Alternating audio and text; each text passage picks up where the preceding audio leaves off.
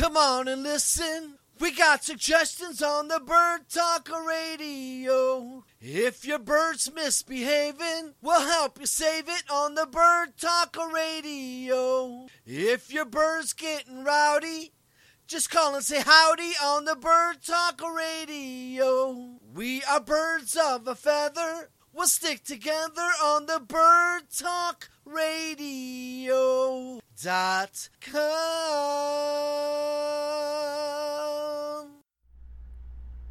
Check. One, two, three, four. Live from Kansas City, KC Bird Whisperer International Productions presents Bird Talk. Live online, I'm your host, Mike Kiger. Guess who I have on the phone? You should already know if you've been watching my Facebook page. Everyone loves Tony Silva. We all love him. I've got him on the phone right now. And let me check my levels real quick. Let me do a little check my monitor. There we go. Just want to make sure everything's going right. We're recording. And Tony Silva, welcome to Bird Talk Live Online. Thank you. Good evening to everyone, or good afternoon, or even good morning, depending on where they could be listening. Um, it's a pleasure to be on here. It is. It's a great pleasure to have you back, Tony, and looking forward to. I can't wait to to hear what you have to say with your um, so discussion like about the do- origin of aviculture and the future in the USA. Is this where we're at tonight? Yeah, I'd like to reflect because, you know, I see a lot of people entering aviculture, and I define aviculture as uh, everything from pet ownership to a, a professional breeder. Many people that have entered this hobby really don't have a grasp of where we've been, where we're at, and where we're going. And it's important to have uh, have an understanding of that, and then uh, also understand where parrots set. I can't talk about finches. I can't talk about soft bills because honestly, I have zero experience with them. Uh, parrots have always been my passion. Um, early in my aviculture career, I kept some hornbills, I kept some toucans. Um, I was somewhat successful with them, but they weren't my love. So let's reflect on parrots. Let's look at where parrots are today. If we look at the number of species, there's roughly 375. Of those, 58 are critically endangered, endangered, or threatened. And 56% of those species are declining. The primary factor is obviously habitat loss. When you look at habitat loss, one of the leading factors is soybeans and palm oil. So when people say, well, I'm a vegetarian, I don't impact it, we all impact it because the soybeans that you consume as a vegetarian for protein or the palm oil that you consume the same thing that those of us that are non vegetarian consume. Uh, the soybeans are fed to cattle, to chickens, um, and, the, and everything we consume. So we're all responsible for whatever level of habitat loss. So that's the primary factor causing the decline. Uh, two other factors come into play. One is disease. When we look at cockatoos in Indonesia and lories, uh, many populations have crashed, crashed beyond hope because of beak and feather disease. So what's happened is as the forest is lost, fewer and fewer nest trees are available. Birds that may be ill, that may be suffering from beak and feather, will nest in a cavity. They fledge, and the next bird comes along and uses that cavity. It's coming in contact with the virus and then becomes infected. So when those of us that have had some experience in the field in Indonesia have really come to grasp that beak and feather disease, it's a huge pressure against Indonesian cockatoos. And then the third factor is the bird trade. And everybody says it's an international bird trade, and it really isn't. The bird trade today is primarily focused on range countries, it's within countries, or it's geared towards parts of Asia and parts of the Middle East. Within the range countries, we can cite one example. Pepe Tella and his team of researchers from Doñana in southern Spain are really cool biologists. They spend a lot of time in the field. They they don't expect luxurious conditions. They know that it may be days before they can bathe. Uh, they may uh, be eating local foods. They may be getting sick, but they spend time in the field. And data from Bolivia, and Bolivia stopped exporting birds legally um, in in the 1990s. They they no longer exported uh, birds commercially. So when they looked at the internal bird trade, they expected it to be minimal. The numbers, unfortunately, are shocking. Through one primary market, uh, 1.5 million birds are sold a year. The average lifespan of these birds that they traced and they followed is nine months. So the birds are cheap. They're bought oftentimes as toys or because it's cool to have a parrot. The bird dies, they go and buy, buy another one because they're cheap. It is a massive, massive intake of birds. Uh, when you travel to the Izozog area, which is a specific area within Bolivia, there's hardly any blue-fronted Amazons left, and it's because they've been trapped out. And the poverty level means that if they can get a few dollars for the birds, they take them. So they the the they take youngsters, but they're also taking adults. And the traditional way of taking the adults in the Izozog is you bake these little clay balls and they slingshot the birds as they fly. Many of them tumble down, but some of them tumble down missing an eye or with a crushed upper mandible. So the 1.5 million birds sold is really not the entire amount taken. Many more birds are taken. And this is for the internal trade. So parrots face three factors habitat loss, it's the primary one, um, disease, and then the internal trade. And then there is some internal, external trade, primarily uh, in Indonesian birds and primarily in African greys uh, going to um, the Middle East and Asia. So those are three significant factors. Let's look at the birthplace or the birth of aviculture. At Pompeii, there are frescoes dating to 79 AD that depict an Alexandrine parakeet. And not only does it depict the Alexandrine parakeet, it gives you some idea what they should be fed because there are walnuts with it. And we know that Alexandrine parakeets require some level of fat in their diet. We sort of move forward to, to 900 AD in Chaco Canyon. Uh, there is sufficient evidence to suggest that they were breeding scarlet macaws. So bird keeping is very old. Um, Alexander the Great brought birds back. Aristotle described them. Uh, the Romans kept them in cages made of gold and silver and tortoiseshell and ivory.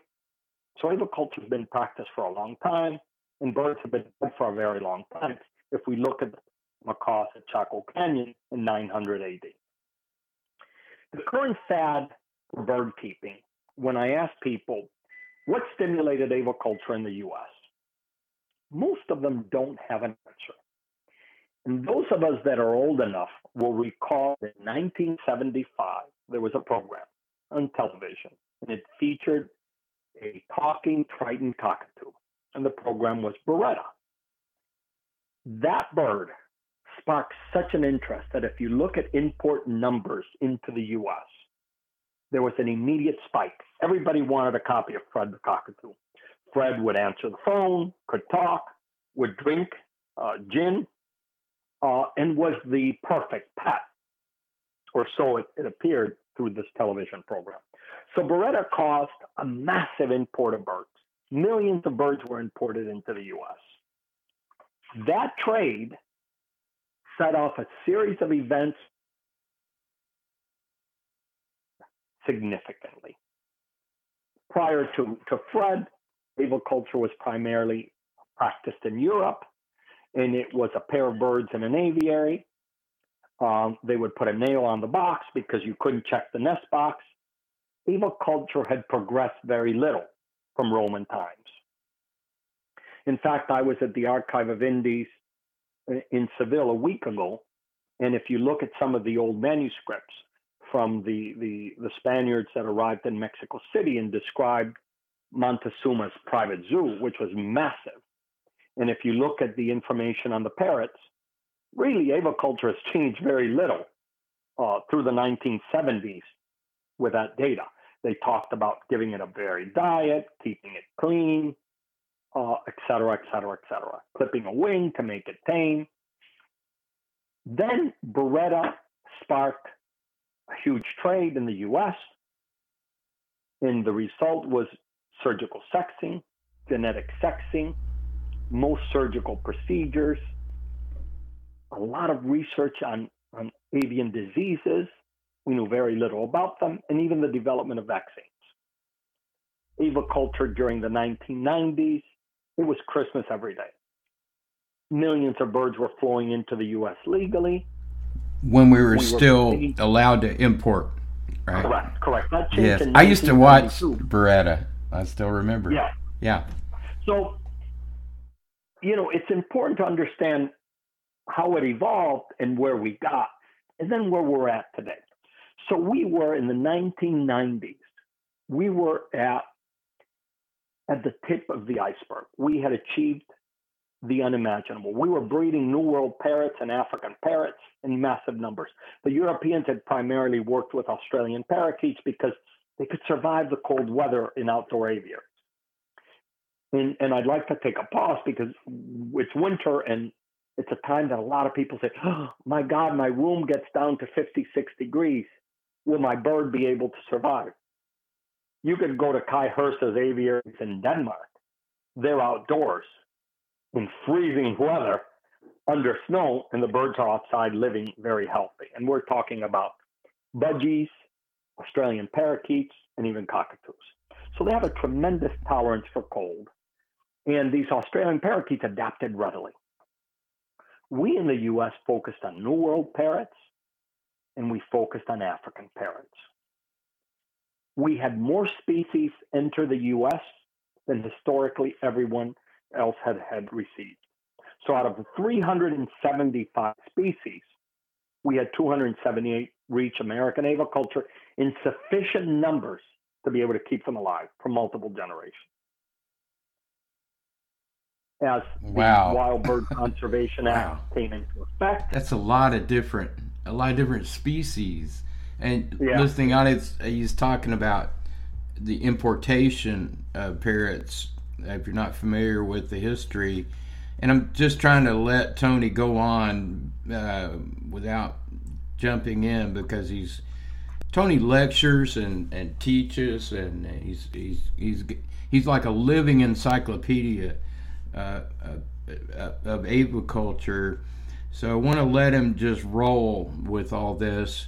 Um, but I, I, Tony, that's amazing. I I never, you know, I've followed a lot of this information about the importation of parrots into USA um, from you know when you're talking about back in the days of the TV show Baretta where it became really popular, maybe to have a parrot, um, but probably only people that had a lot of money. You know, they were probably real expensive at that time. Uh, the price probably went down as as they started to flood the USA and imports.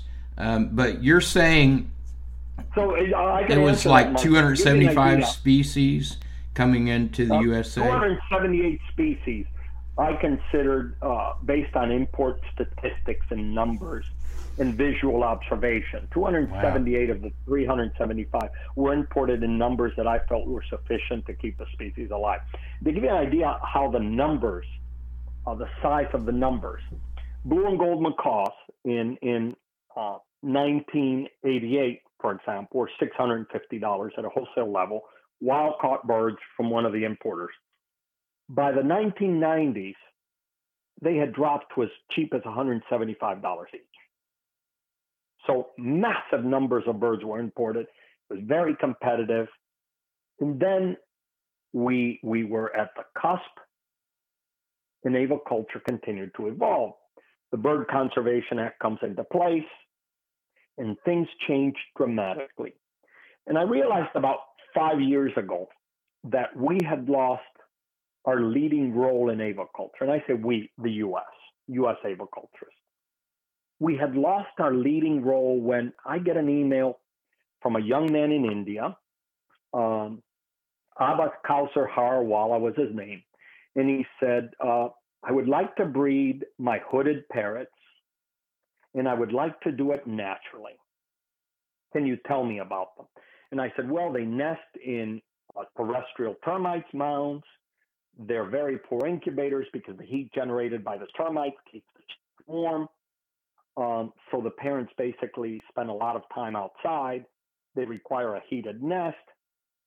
And I went to great lengths to describe this because he seemed to be genuinely interested. A couple of months go by and he says, uh, Mr. Tony, I have followed your advice. And he had reconstructed out of clay with heating elements a termites mound in an aviary.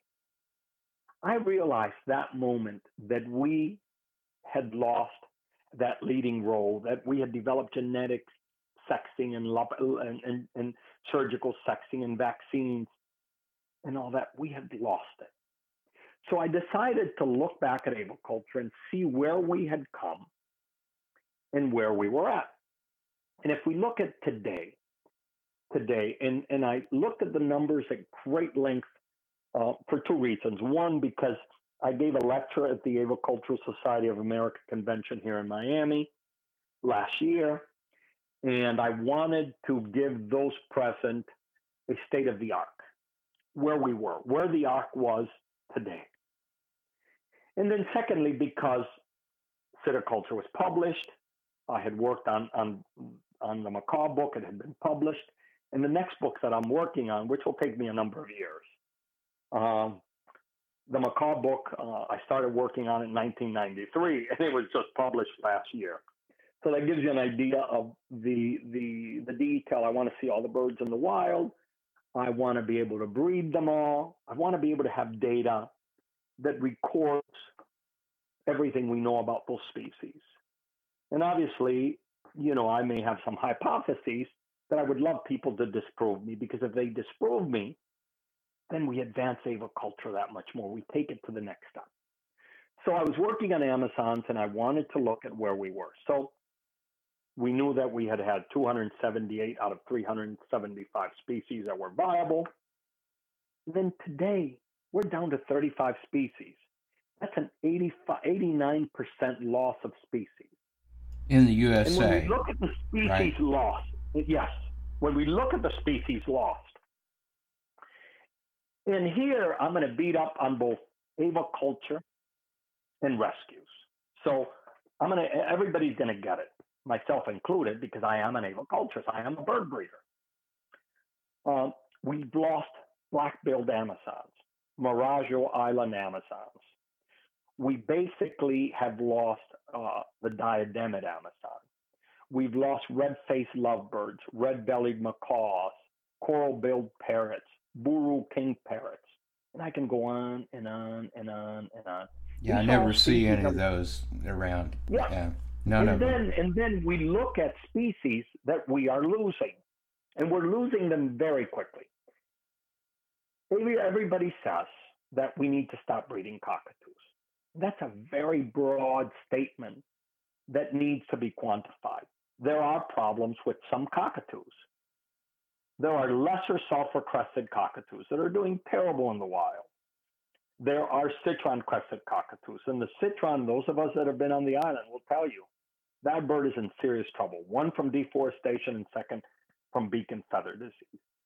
Um, and the Moluccans, there was a glut of Moluccans because everybody was breeding from wild birds. The wild birds bred very well. They were incorrectly reared, and we breeders are responsible for the chaos that we created that then rescues got because they were suddenly flooded with all these unwelcome male, primarily male Moluccan cockatoos that were sexually uh, hormonally active. But when we look at the number of Moluccans bred last year in the U.S., I could only account for three, and I called hundreds of breeders, three youngsters. So when you say you need to stop breeding Moluccans, I think we need to say we need to take some of the birds that are currently um, in rescues and they need to be placed in a breeding situation where the breeder understands he can't sell the species for pets. Um, we need to maintain the species alive because they are in trouble in the wild. Uh, when you breeding look at one of to the, save the species, right? The species, and and you know, I'm using just one example. Tucuman amazons are, are almost gone. Blue-cheeked amazons, purple-bellied parrots, yellow-collared macaws, dusky parrots. These are species that are disappearing. The the lessers from Timor is doing really poorly in this country. We're going to lose them. If there's someplace they should be placed with the hands of a breeder that is prepared to commit to saying, I will not sell them as pets. I will try to keep the species alive. Because what we've seen in Australia is that unless we do that, these species could get wiped out very quickly. Already, these cockatoos are facing huge problems deforestation, disease, and internal trapping, and then even some smuggling out. Just um, basic impact of mankind. Huh? Yeah, when you look at, for example, there's a glossy cockatoo on Kangaroo Island. Um, that popular, the bird had a small population, 400 birds.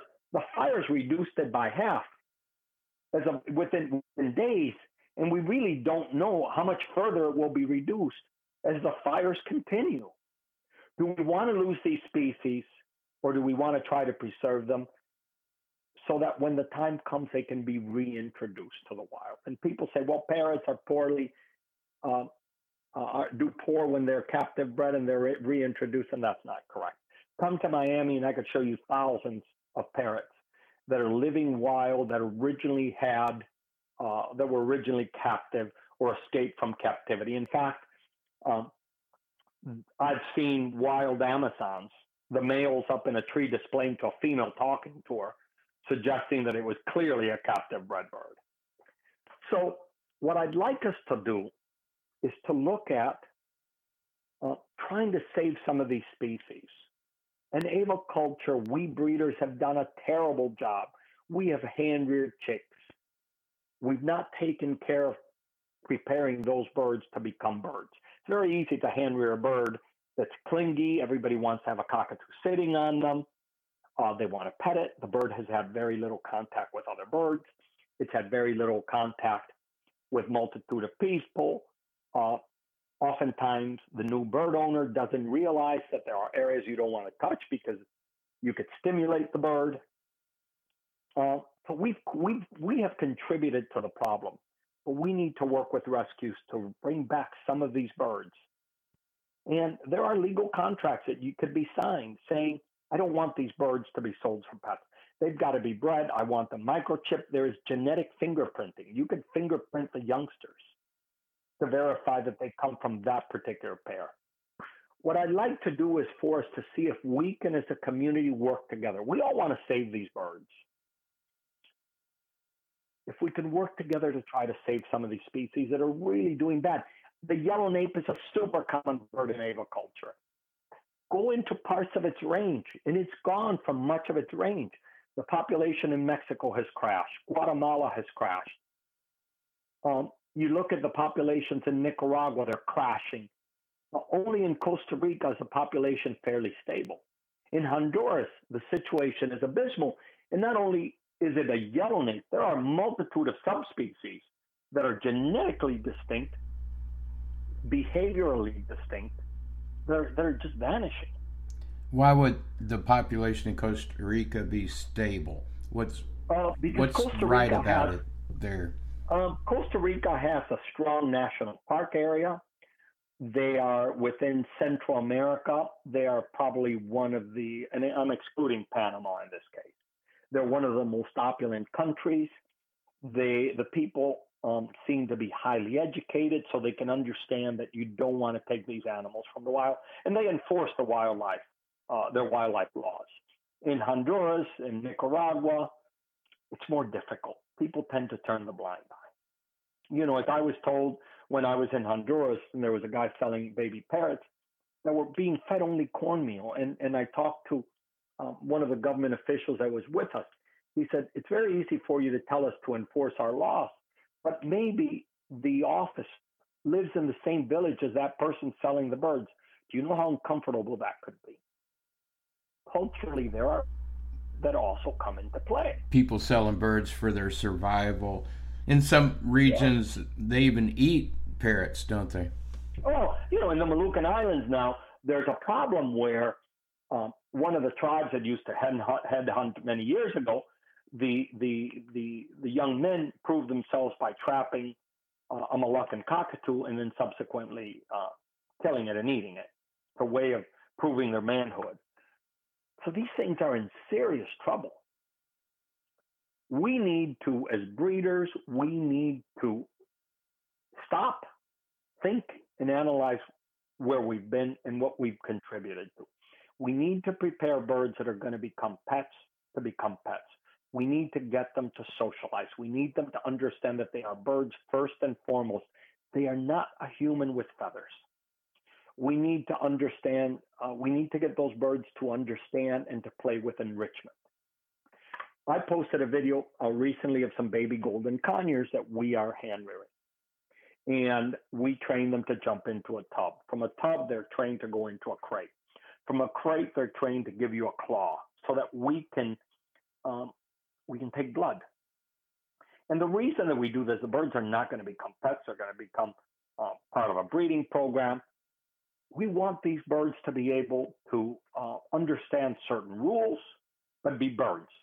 They will interact with each other. They're given branches. They're given, uh, today, for example, they were given palm leaves and some palm seeds.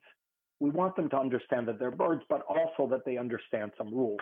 And the reason that we do this, this basic training, is that uh, we live in a hurricane area and we may need to evacuate. I want to simplify the stress that my birds go through. I want to be able to put a crate in a cage and have the birds go inside because they recognize it. It's not foreign to them. And I think this is something that breeders and even stores can do. Let's prepare these birds to become pets. It isn't just rearing it and selling it. It's let's put some effort into this so that we don't flood rescues with unwanted birds. Even training your pet bird to get in the bird carrier or uh, working positive reinforcement training with your bird so you can take them to the vet, right? I mean, I know Absolutely. I I groomed parrots for 30 years and I've been bitten so many times because people, you know, most people tend to just a long time ago it a lot has changed in the past yeah. 10 or 15 years, but back when I started working with parrots, grooming and all that, most people just kept them in a cage for visual entertainment. They didn't work with them. They didn't try to handle them. So you know, they none of them were tame. And you know, we, you we try to take that bird to a vet and get a blood work or something, you're gonna you're gonna be bleeding. trying yeah. to you just know. trying to get a, a, a blood get some blood out of the bird's foot or something, right? Just it's it's having a bird that understands it's a bird, that understands certain rules, but also the potential buyer understanding what they're getting into. They're adopting a five-year-old child that's never going to go to college, that's never going to earn an income, that's going to be there for a long time. You know, we hear, oh, parrots live 100 years. Let's look at realistic data. When we look at realistic data that's been verified, uh, there's not a lot of birds that live beyond 50 years. Most of them don't have these 100, 200 year old lifespan. And the best case that I can give you is there was a, a report many years ago of a, of a sulfur crested cockatoo that had lived at a zoo for 120 years. Well, the zoo had not been in existence 120 years.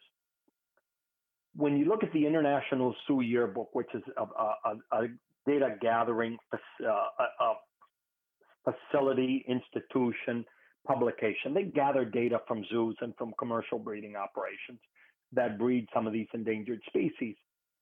When you look at their data that's documented, when the birds were imported, looking at historical data, there's very few birds that are that are beyond 60 years old. Very few. And this is documented data with with with good sound information. But you still need to understand that this bird can uh, ostensibly live 50 years. Do you understand what you're getting into? Do you understand that it will eat, that it will bite, that it will defecate, that it will require toys, food, vet, veterinary visits. There's an investment here.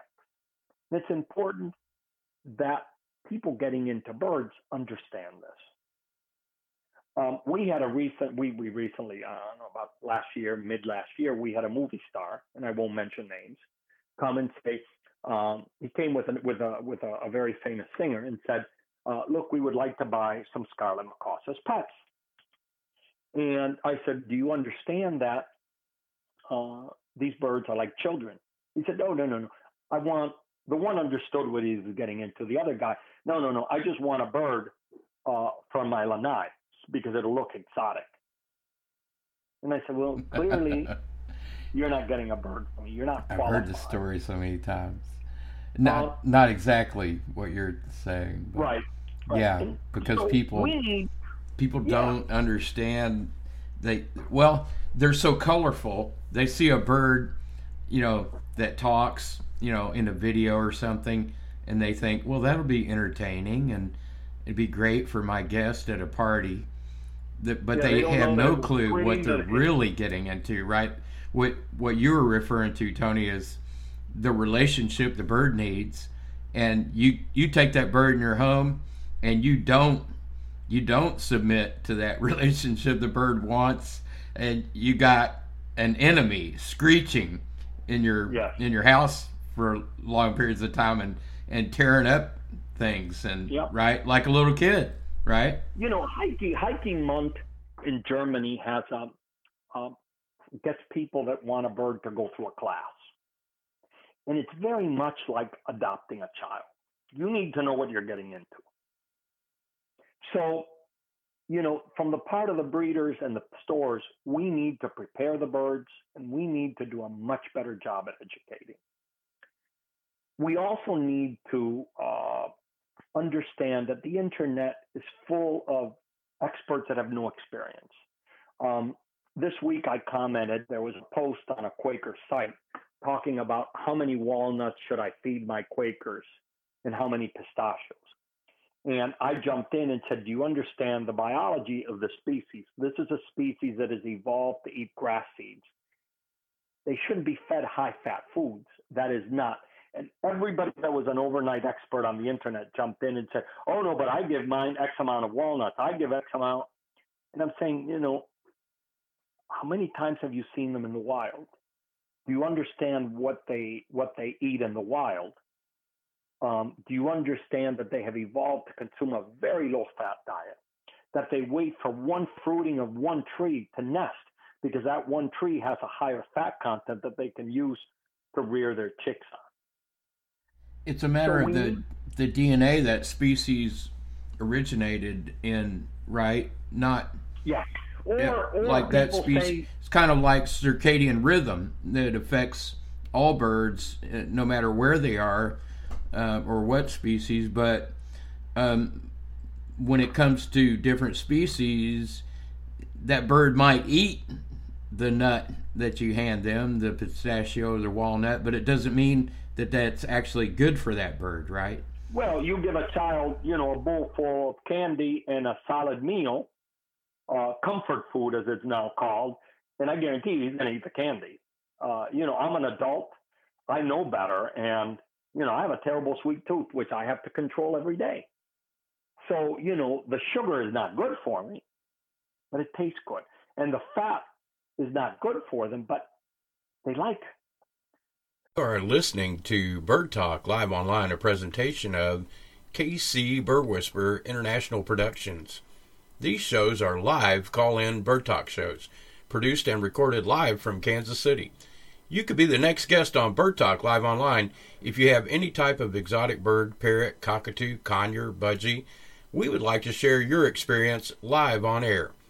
If you would like to be a guest on the show, call 816 278 2494. That's 816 278 2494 anytime or visit birdtalkradio.com for details, show listings, portfolios of recent guests, and advertising opportunities for your business. Bird Talk live online Bird Talk shows are broadcast 24 7, 365 days a year. That's 24 hours a day, 7 days a week, 365 days a year, benefiting millions of bird keepers all over the world. I'm your host, Mike Kiger. Thank you for tuning in today.